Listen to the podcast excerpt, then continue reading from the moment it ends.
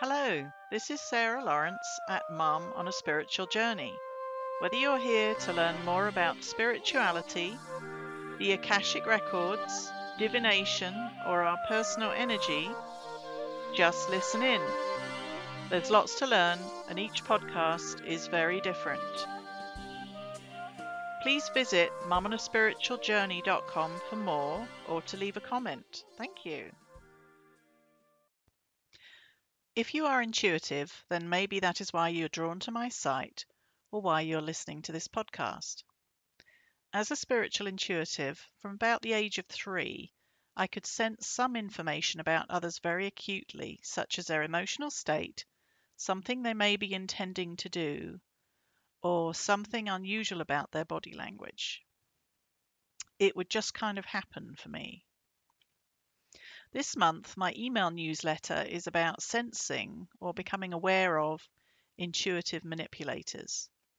I've had the good fortune to work with excellent teachers on my spiritual path and to be able to steer clear of those who are manipulative or who don't necessarily have my best intentions at heart. As a result, perhaps a combination of several teachings, in most situations I have a pretty good nonsense detector. Courtesy of attending some NLP seminars with one of the originators of NLP, Richard Bandler, I was introduced to the idea of creating my own internal nonsense detector. This involves some work with gut instinct and seems to have remained with me ever since. I was also part of one of the earliest versions of Joseph Riggio's excellent personal growth series known as MythoSelf. As a MythoSelf facilitator, I learned to work through certain aspects of storytelling where I was able to learn to decipher whether people were telling the truth, the whole truth, or not. These are both very useful tools in the road to self awareness and awareness in the moments where you are interacting with an intuitive manipulator. Once you focus on the awareness of skills like these, it's always important to road test them. I remember being at a party a few years ago where the subject of truth or lies came up, and someone I didn't know, who, by the way, had had a drop to drink, decided to test my skills by telling me three different stories. In that moment, I was able to discern that the first story was true, the second false, and the third a mixture of both. To be fair, I had the advantage since I hadn't been drinking, but it was a fun little exercise nonetheless. So, for you, the listener and spiritual journeyer, where are you on the road to understanding intuitive manipulation? As I mentioned in my blog post this month at New World Energetics, How to Save Yourself from Intuitive Manipulators, the gut is a really good place to start. Ask yourself if you're interacting with somebody who causes you to be suspicious of their intentions, where in your body does this wisdom come from? Does this person make your gut feel uncomfortable? Does what they say match with your sense of their insides and your insides? Does their energy seem spiky, not quite right, or feeling consistent in some way? I've done enough Akashic Records readings with clients to sense what I would call modular energy fairly early on in a reading. That is, the person isn't quite whole energetically, perhaps the energetic feel is off, or their responses to questions seem to change or be inconsistent. This tells me they might not be ready to act on their reading, even if they really need to hear what their Akashic guides are telling them. The time might not be right, and they may need to do some other personal growth work first. If you can access your spirit guides in the moment, perhaps they can let you know what your internal wisdom is trying to say when you're suspicious that you're being manipulated. I'm very clairaudient, clear hearing, so often the third language voice, my own or another voice in my head, will pop in and message me with what is really going on. If I'm overwhelmed or tired in the moment, then I wait until later to decode what is going on. We can't all be spiritual super people all the time. So, if you're an intuitive sensitive or spiritual sensitive or perhaps an empath, you might be asking yourself at this point, why are people even bothering to be manipulative? Well, sometimes people don't intend to be manipulative and have the best of intentions.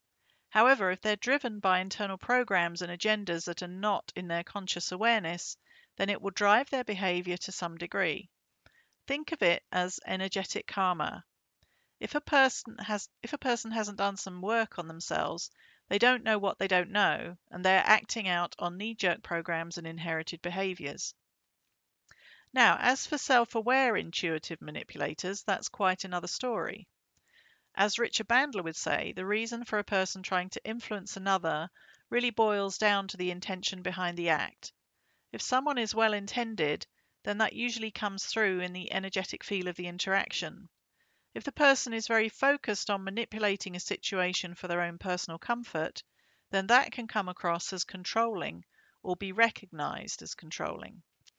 If the intuitive manipulator has a financial income in mind, or a desire to exert power, same thing really, then initially you may sense a lot of excitement and desire to go with what the person is saying, which kind of falls flat later on, often after you have either paid up or agreed to their request or approach. If anything about the situation or circumstance feels icky or off in a vibrational tone, take a step back before you agree on anything. As I mentioned in this month's Energetics Updates newsletter, Learning to discern these kind of interactions can help us on the path to being able to sense others' intentions. Again, we can go to the body for this wisdom. Think of organ based phrases like, he makes my skin crawl, or I can't put my finger on it, but there's something not quite right about her. As spiritual intuitives, intuitive sensitives, or empaths, we can often go into situations with a very expanded and open energy field. This works great with other people who are also open, trustworthy, and authentic, but does not bode well for us always with those who have darker intentions in mind.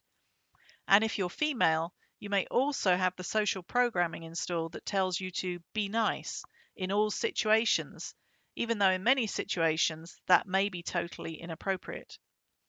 So, with your sensitivity and your spiritual awareness, how best to move forward and sail the seas of intuitive manipulation. I would suggest incorporating a tool I call the three S's. Number one is sensitivity. If you are sensitive, you have a powerful internal life, which means that you are somewhat aware of the same factor in others. What is your eh, sensitive internal life telling you about someone else's? Don't default to nice, Listen to your innate sensitivity. Number two, spirituality.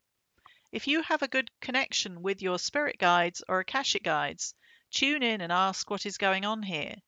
You can also turn to your divination tools such as pendulums, other forms of kinesiology, oracle cards, or meditation.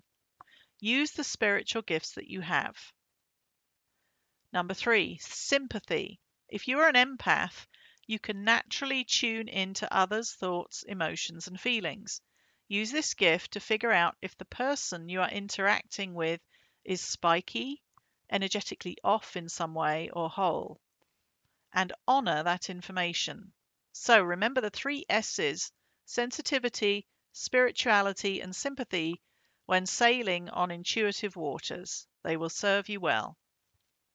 I hope you enjoyed this podcast. Feel free to visit the blog post at Mum on a Spiritual Journey and drop me a comment. Sharing this podcast or the post is even nicer. Also, I'm on Twitter at Sarah's Energy. Feel free to chat with me there or at New World Energetics. Until next time. Thanks for listening to me, Sarah Lawrence, at Mum on a Spiritual Journey. To book a reading or a course, visit me online at newworldenergetics.com. Until next time.